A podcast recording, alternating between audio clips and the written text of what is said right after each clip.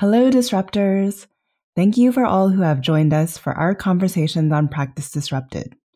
Janine and I are taking a much needed break through the new year, something that I hope each of you are able to do. We're up to our fifth episode of replaying our diversity, equity, and inclusion series. This is the first time that we've ever played these episodes in sequence as a series. So we thought that it would be a powerful experience to revisit them and learn how we can continue to talk about diversity, equity, and inclusion in architecture. The premise of this series is to explore race, equity, and identity through storytelling. We've set up the framework, and our friends have come on the show to help shape each and every episode. Their lived experiences really are what bring the series to life. Today's episode is number 53 Immigrant Architects. This episode originally aired on September 30th of 2021, and it features the experiences of four immigrant architects and emerging professionals who are actively leading the profession of architecture forward. I hope you enjoy these episodes on diverse voices as much as we have enjoyed pulling them together. We will be back with new content in season 6 as well as episode 101 in early February. My name is Yuok Lo. I own a small architectural practice in Culver City, California. I came to the States when I was 17 years old to pursue a degree in architecture. I have always wanted to be an architect. Lego bricks, perspective drawings, and computer renderings fascinate me since I was a kid. But it was not until my high school years I decided to chase my dreams overseas. I grew up in Macau, a tiny city with strong ties with Hong Kong because Macau and Hong Kong were both occupied by the Portuguese and the British governments. Many of you might have known Macau as the Las Vegas in Asia nowadays but it was nothing like that before it returned to China. Back in the days, you see many Europeans hold major political positions in Macau. In a typical large company, you can see Chinese worker working at lower to mid-level positions, while all of the management positions were filled by white Europeans or even Americans. No one ever questioned this organizational structure. Equity was not a thing in Asia and no one talks about it. I believe subconsciously, I always thought that white people are, are smarter. After all, Macau and Hong Kong were under Europeans' control, and I always wanted to be successful. I always wanted to become one of them. That is when I started thinking about studying overseas. There were college fairs in Macau from time to time when colleges and universities from abroad come and recruit international students. One of the college representatives would start talking about how great US is.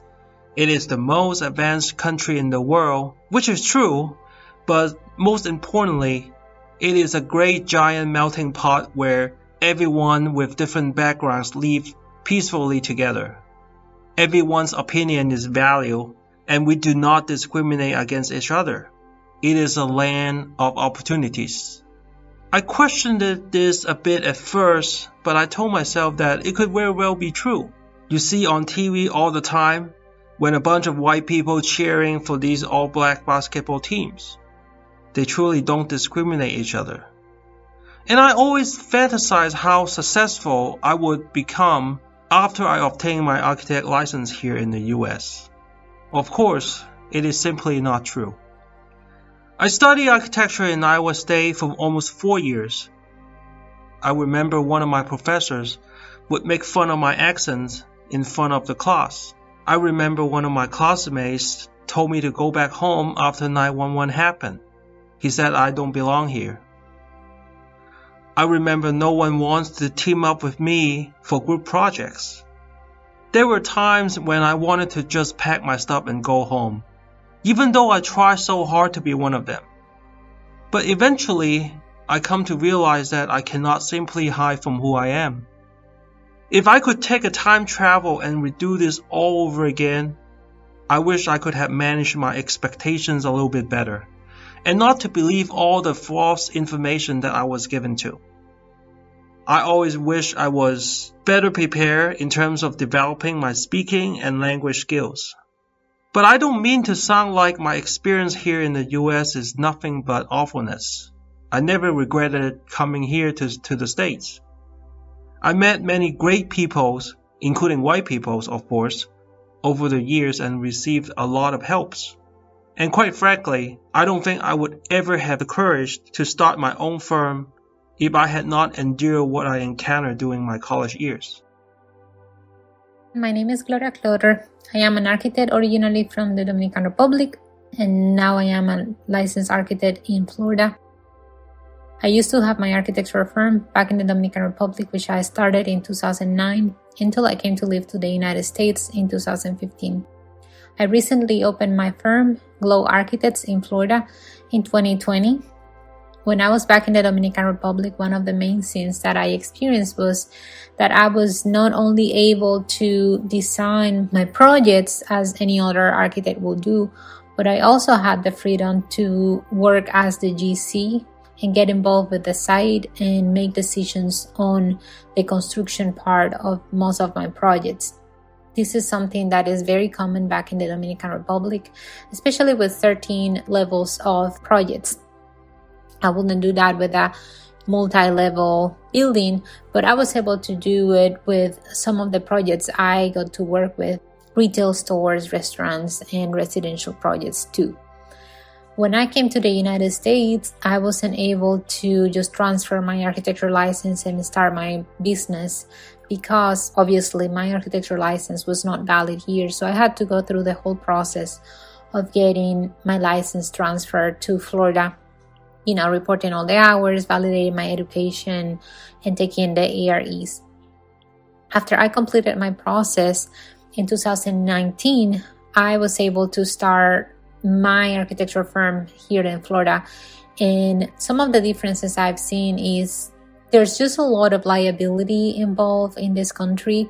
I am thankful that I was forced to take all the exams and going through the process of having to report hours under a licensed architect here in the United States. Because even so, I had many years of experience on my home country. There's a lot of differences that I just didn't know and didn't understood that I needed to know at the moment when I just arrived to this country. Still, I'm in constant ongoing learning process on how things work in this country, but I feel way better prepared after going through those years from 2015 until 2020 that I was working for another firm and just taking the exams and kind of understanding how everything works. Everything is just very different to what I was used to back in the Dominican Republic. I feel that I have a lot more freedom, but a lot less of liability back in my home country as an architect. Here, there's just a lot of things that works different. Uh, being familiar with building codes, for example, was a big deal because we have building codes back in the Dominican Republic, but they just don't compare to how complicated things are here. My name is Graciela Carrillo. I come from Bogota, Colombia, and like a lot of immigrants in this country, I moved to Long Island, New York to start a new life and to continue my education. In Colombia, I went to architectural school.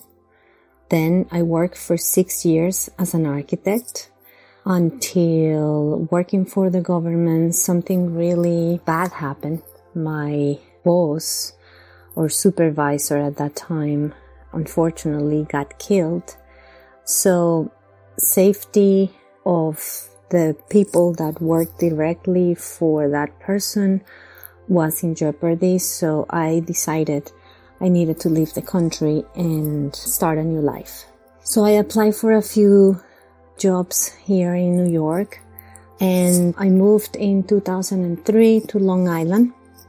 And when I moved here, I realized that even though I was an architect from another country, my education was quite different from the architectural education that you have here. So I realized I needed to learn a lot in order for me to feel that I could perform well in a job. First, I needed to change my thinking about the unit system, the metric system. I needed to learn about the buildings codes here. I needed to learn about MEP systems here. It was a lot of different areas that I definitely didn't feel comfortable. So since the beginning, I always knew that I needed to enroll into more schooling and that I needed to learn by myself everything that I thought I was lacking. I went to Pratt Institute in Brooklyn, New York for a master's and I learned a lot about different areas and how people communicate. It's a different environment than working in a firm, so it definitely helped in adapting into the culture. And then after that, I got also LEED accredited and I also did a certification as a building code enforcement official. So I think that I never really stop getting educated. I think this is something that I will continue because um, it, it definitely helps for an immigrant to feel like if we are more educated, we can be more competitive. And coming from another country with a degree from a university that nobody knows here, uh, I think that's something that is not very helpful. So that's why I basically dedicated the first, I would say, maybe seven, eight years as just starting to be more competitive and also to achieve my licensure, which I finally was able to get my license a few years ago. My name is Shahad Sadiq. I am originally from Iraq, but I was born and raised in Abu Dhabi, UAE in the Middle East, in some countries, you don't get the citizenship by being born there. It has a much more complicated avenue than that. So during the time I grew up in Abu Dhabi, there was virtually no real way to become a citizen. So we remained Iraqi. While growing up in Abu Dhabi, I went to a British private school and always thought that I was going to go to the West for my higher education. So I ended up coming to the United States of America. I went specifically to Springfield, Missouri, at Drury University, and I wasn't sure what I wanted to study. While others had something they loved, I always felt like I didn't have something that called me directly. I had like almost many things that called to me. And so it's very difficult to choose. But because of that, I went and had a conversation with the dean and found out that architecture is probably the best way to develop critical thinking. And for the most part in my life, I've been studying uh, a lot of in the box kind of subjects like mathematics, physics, chemistry, and so on. So to have access to critical thinking, I thought I will follow up with architecture. Because I was a Iraqi citizen and there was the Arab Spring in the Middle East, I applied for asylum because there's a lot of complicated past in, with my family in the Middle East. So I'm an asylum seeker, and that's how I started my career in America through asylum seeker, not through F1 status. My work permit is based on my case, which is still being adjudicated uh, with USCIS. So I started my career in Kansas City, Missouri. I worked for a small firm, and there's when I realized that mentorship was not something that they valued. And so I only realized that by joining AIA Kansas City and talking to my peers. Uh, and I created my own benchmarks of development and growth, and I realized that I was falling way behind.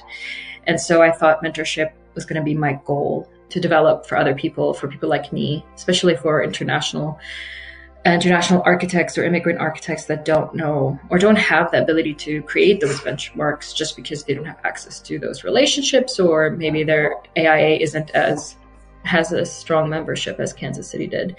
And so that's where I uh, found my path to leadership and found avenues for developing soft skills. And I think it's a very valuable space for a lot of emerging professionals to learn. I think it'll be a good, safe place for you to make mistakes and learn from really experienced people and also create relationships in competing firms.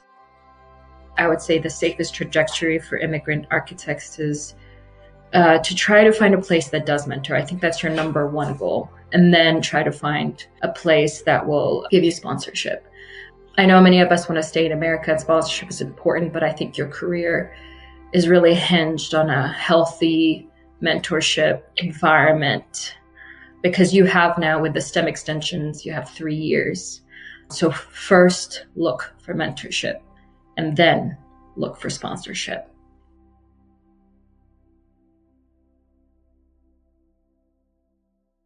Shahad, Sadiq, I, I have a couple of questions for you. I see that you have a huge network and I would like to know more about that. How were you able to, to build and establish your network? That's one. And the second question that, that I have, you mentioned mentorship.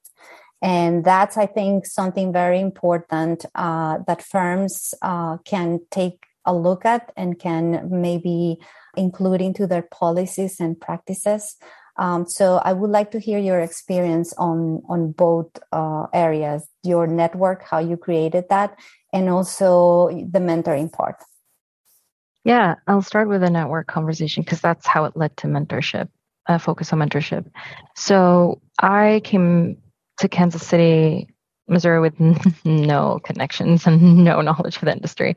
Um, and it really just started at AIA, Kansas City. I made a connection with a friend and with somebody there and we had a commonality and we were interested in the same thing and we just ended up talking and i mean i was fortunate with her because she was on the aia board but it doesn't matter right? It doesn't matter how connected she is. It what matters was finding somebody you are connected with. And in that way i've built a i started by building this first relationship with someone from kansas city who went to school in missouri who you know have lived in Kansas City for a long time, and so that was kind of the foot in the door.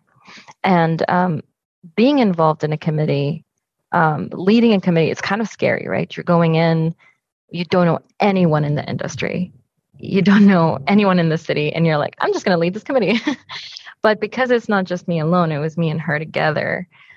She had all the connections as well. So you don't have to have someone who's deeply connected to help you connect honestly you could just but she was deeply connected so that helped me understand how to form those relationships however that said um, i ended up developing my own developing my own relationships but by just leading a committee i'm not saying that as an international student just walk in and lead a committee because that's intimidating but be part of a committee be part of something you're passionate about and just talk to people and start connecting with people. I mean, friends of friends of friends of friends, right? And that's how it kind of like accelerated really quickly. And um, everyone wanted to have a conversation about equity in architecture. So I just kind of like, I was on the pulse, right? Like that's how my network got much bigger faster because it was something that was of interest um, in the industry. And so, like, we're able, a lot of people were opening their doors to us. And so, there were so many conversations happening that way. And AIA Kansas City was instrumental in pushing forward the equity conversation. So they made they helped us make these connections. I mean, I made a connection with you through you know through um, AIA, right? Like he had sent an email asking for people, and they gave him my name. So um, it was just such a hot topic that it was easy to make a connection. And because we were we're all in this experimental universe called equity, all of us are like, "What are you doing? What are you doing? What are you doing?" So like everyone's just naturally drawn to talking to each other because we were just like, "Man, like there's no precedent for this, right?" So like let's let's have a discussion. Let's find out what lessons learned you had. And I mean, it was just so perfect, right? When George Floyd happened. We call it the george floyd happening. But when you know when george floyd um this is such a devastating story right? Like but it but it mobilized so many companies um, and they the companies started looking for people. And because this network of equity people were already pre-connected it was just so easy to mm, you know mobilize people and start kicking into gear. Not to say that it was easy right? We had to learn a lot of things. We had to shift our focus. I had to learn to shift my focus because my focus was workplace sustainability which really focused on mentorship and that's what Graciela is asking about. Um, i from my own experience of not having the right mentor not having um, the, the right opportunities to develop in the office i sought for you know what what are other people doing? Like i, I kind of wanted to build benchmarks from other people and um, to see like where are you at at this level and where should i have been? You know what i should have been doing. So that was my focus for the equity portion right? And and for the for the three years in the equity sphere i was focused on how do we develop potential? How do we develop people's potential? It was less focused on the race issue and the diversity issue as much. And but it was tremendously helpful because it's again it's you know how do you help people reach their full potential? And that is like understanding their pinch points and understanding how to like overcome these obstacles and be able to support them. And so when the conversation about diversity and you know how do we support people with minority backgrounds and with um, uh, or international students and so on it's all the same right? It's all the same mechanism of how do you spot the pinch points and how do you develop a program around it? How do you make sure you help them reach their full potential? So that's where mentorship kind of came about. And also like because of the search for mentorship there was a concerted effort for us to um, talk to firms about what their mentorship programs were. So we were able to accumulate like you know how are you mentoring? What are you teaching? And so understanding the different ways firms were mentoring helped us see you know what are some ways that are more effective than others and um, helped us develop like a suggested program. But in the end actually graciela was instrumental in new york for developing um, like a, a, an award or is it a certification for for school for firms if they are really good emerging yeah. professionals. Mm-hmm. Yeah, exactly. Thank you so much. I love that. I love. I, I every time I talk to you, I learn more about your story. And now I would like to introduce Gloria Clotter. Gloria, I would like you to share that experience that you have retaining jobs. Like, how was at the beginning you just coming here, trying to open, you know, uh, opportunities for you? How was that experience, and what challenges did you have to go through? Um, getting my first job here, which really I only had one job before opening my firm, uh, but I struggled to get that one job because I, um, when I came, and as I explained, thinking that I could just open my firm, and I couldn't.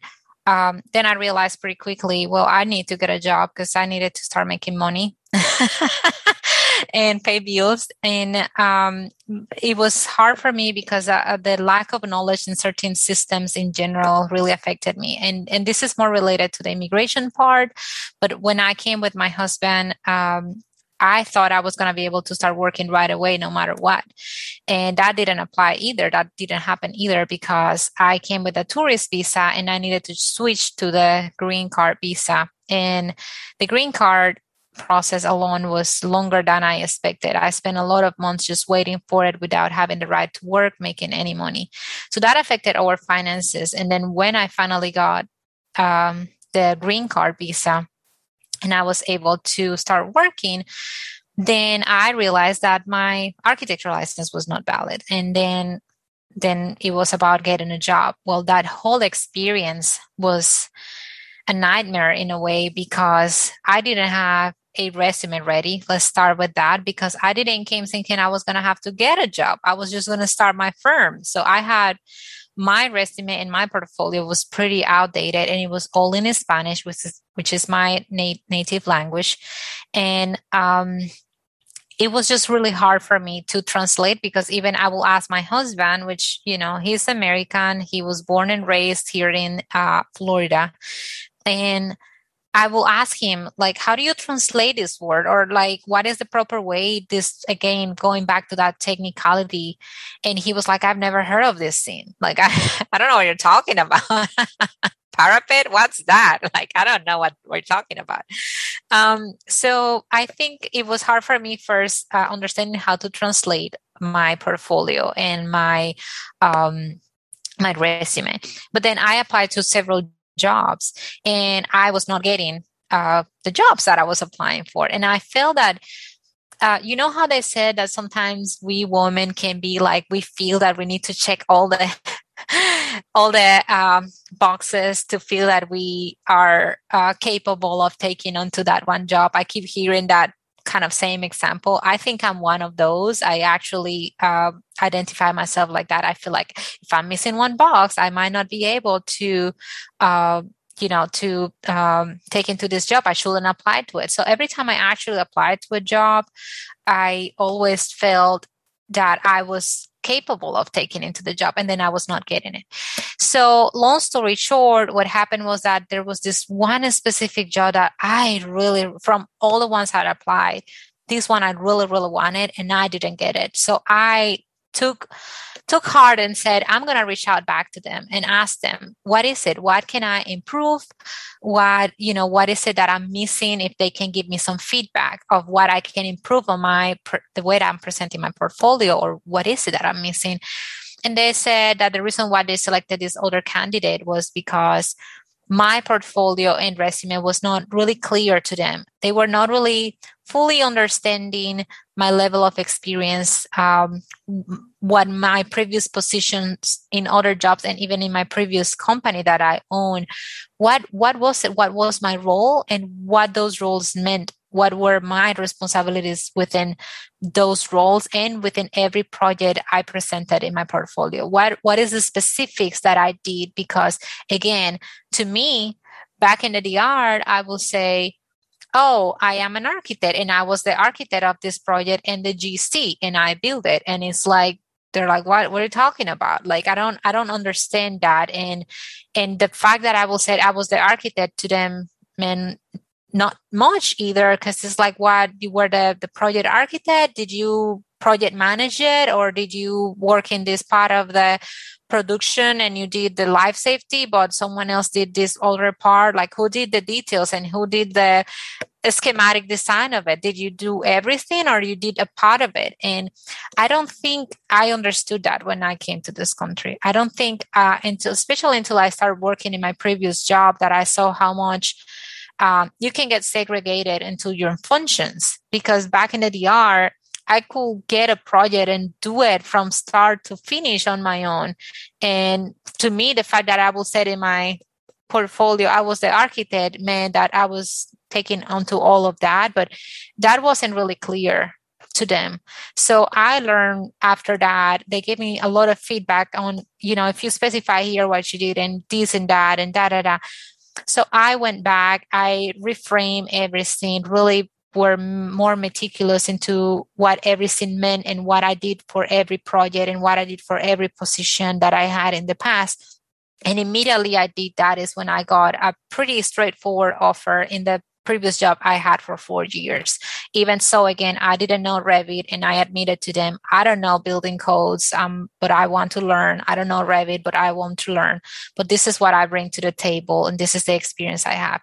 And I think one thing that is important for every company in general that is hiring someone that is coming from a different country is being open minded on what this person can bring to the table because there's a lot of things that are very easy to teach it's very technical stuff that are you can expose that person for a week or two and they will learn pretty easily.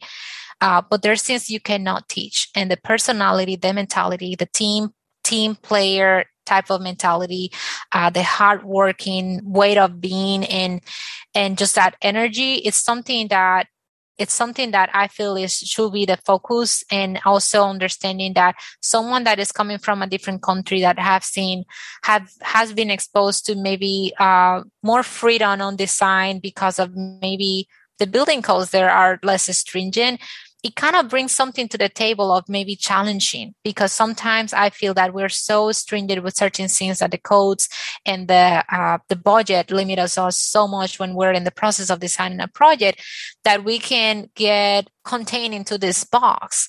And I think having someone that is coming with a different perspective can help you and your team refresh the whole process of how to think about this design from the beginning and how to look at it from a different way point of view just because as graciela is saying you know we come from countries that we don't have to deal as much with HVAC systems because not every project actually has it. Sometimes we barely have a, a, split unit in some of the projects, and that's it. So it depends. But at the same time, then we have a lot to think of sustainability and cross ventilation. And how do you make this building work whenever there's no energy because that happens as a reality to us.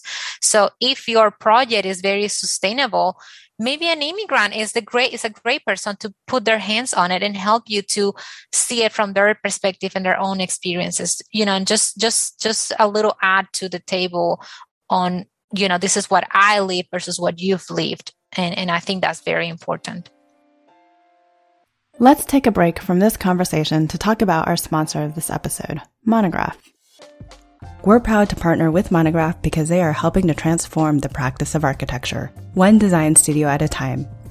Tired of using dated and clunky software to manage your firm? Or do you feel frustrated wrangling all of your spreadsheets to get a clear view of where your project stands today? Monograph is here to help. Designed by architects for architects, Monograph allows you to track your time, your projects, and your budgets in real time with their awesome Money Gantt, you can immediately understand project performance across your entire firm portfolio. Need to adjust your projects week to week? Their new tool, Resource, allows you to reallocate your team's time and track its impact on your remaining budget. Be proactive with Monograph. And Twinmotion. Now, you've probably heard of Zaha Hadid Architects. As one of the world's best known firms when it comes to innovation, they're big fans of pushing boundaries.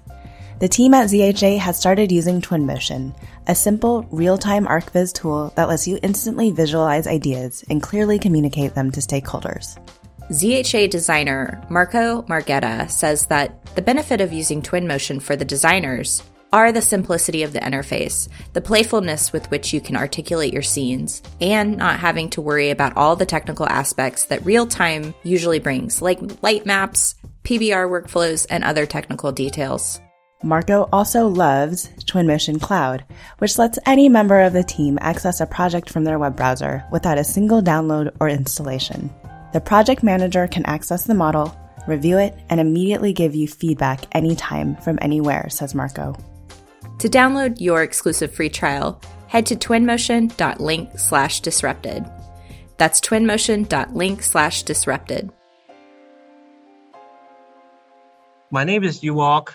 I came to the state in when I was 17 years old and um, studied two years of community college in California, and then um, eventually graduated my bachelor of architecture in Iowa. So I've been in different part of the country, experiencing different part of uh, the culture. Um, I now am in Culver City, California. I have my small practice. Um, we used to have like um, four or five people, but because of the COVID, um, we we downsized it a little bit, and then we can talk about. I'll talk about it a little bit. Um, so right after I graduated college, um, I really want to try to have a career here in U.S. and and and it. I have to say, I have to be honest. Like it's very hard to get a job. I mean, I know that you have to understand like what you're getting into but I had no choice. I had pretty much have to take whatever um, offers I had that that that was available to me. And uh, so I ended up with working for like a small firm in California, and they're really small. They're not really exciting. You know, the stuff that they do are boring. But you know, once a while, um, that firm will get a couple of really exciting new projects.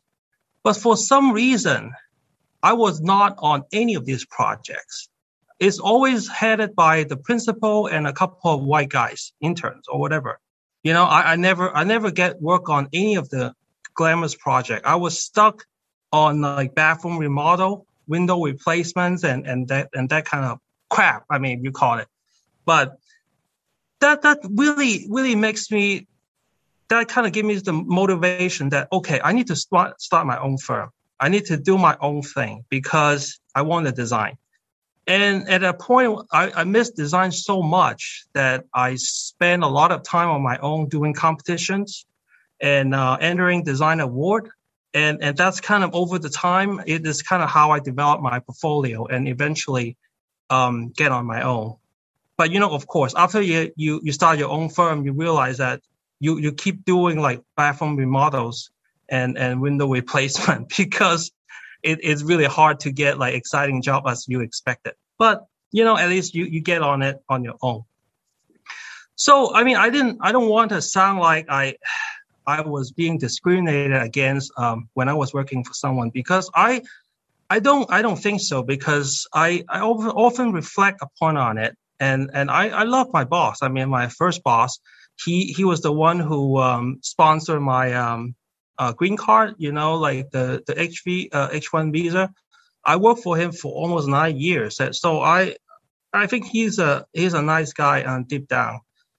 But so why why do I always get to work on these stupid projects and and why why why don't I get the chance?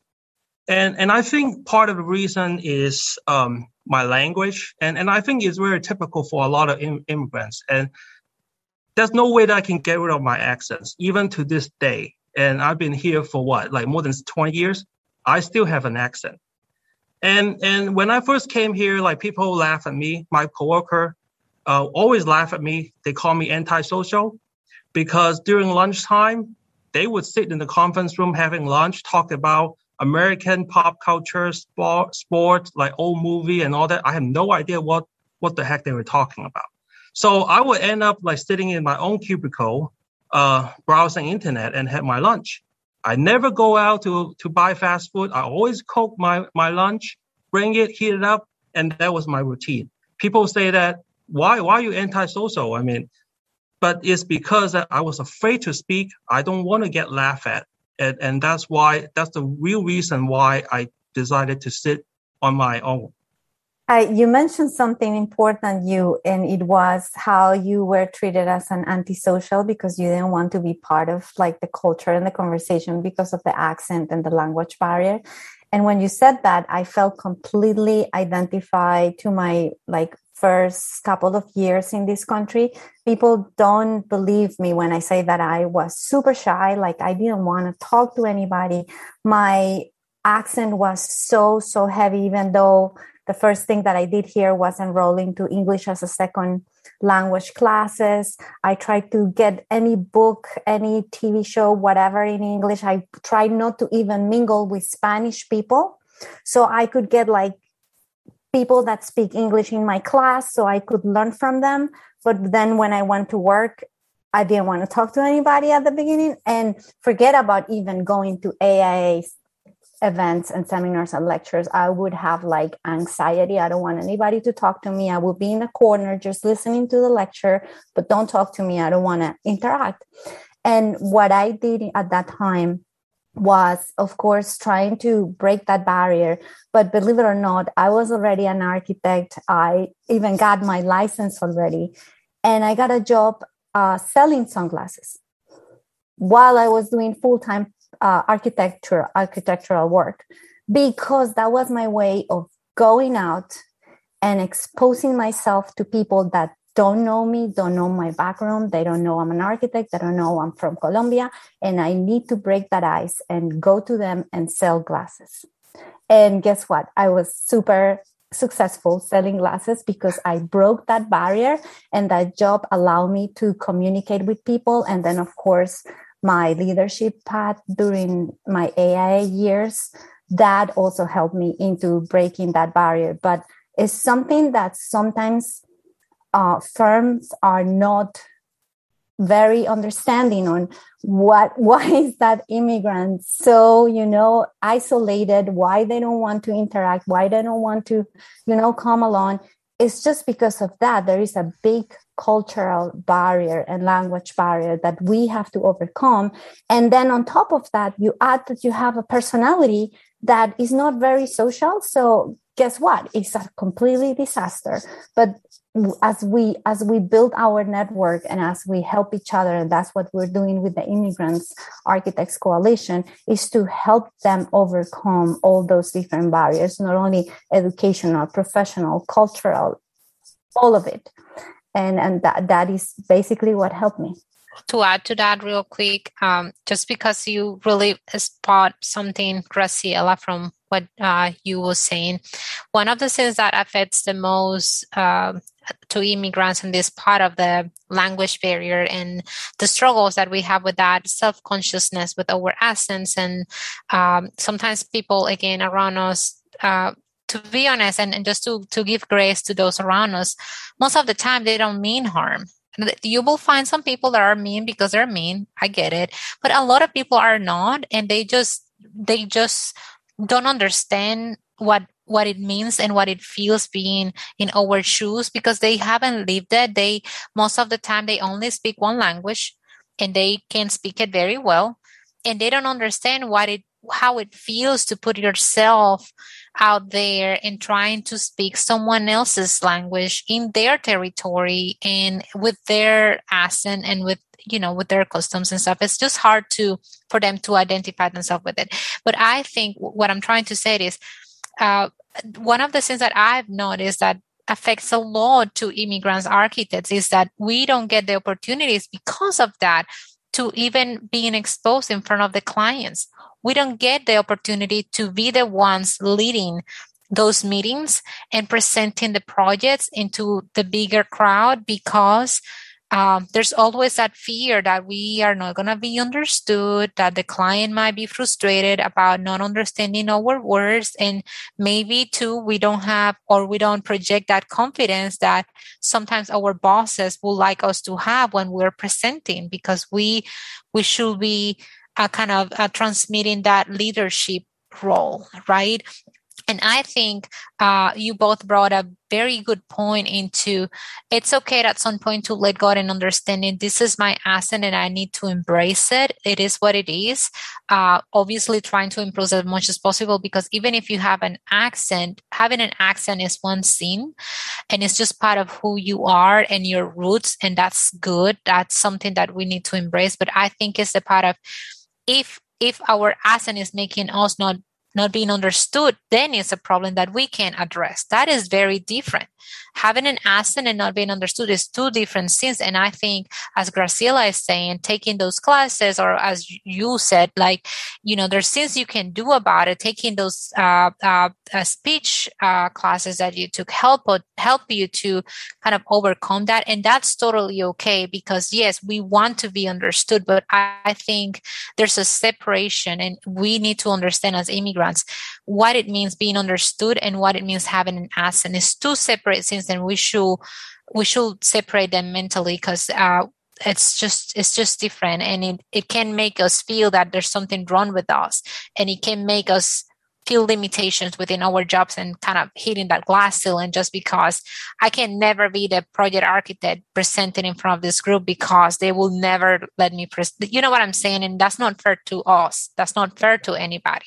And, I've, and I think it's a cultural thing too. You know, uh, I mean, I don't know about you guys, but when I was a kid, I mean, we were taught to be obedient, you know, we always like we never raise hand and, and answer questions and all that and i think that that kind of mentality is is built into us. But here, I mean, it's it's a very different culture, and and you got to speak up. You know, you got to show yourself. I mean, and as a firm owner, I hate I hate to say that you have to constantly brag about your work. I mean, that that's just like something that is is uh, cultural differences. I for the for lack of better word.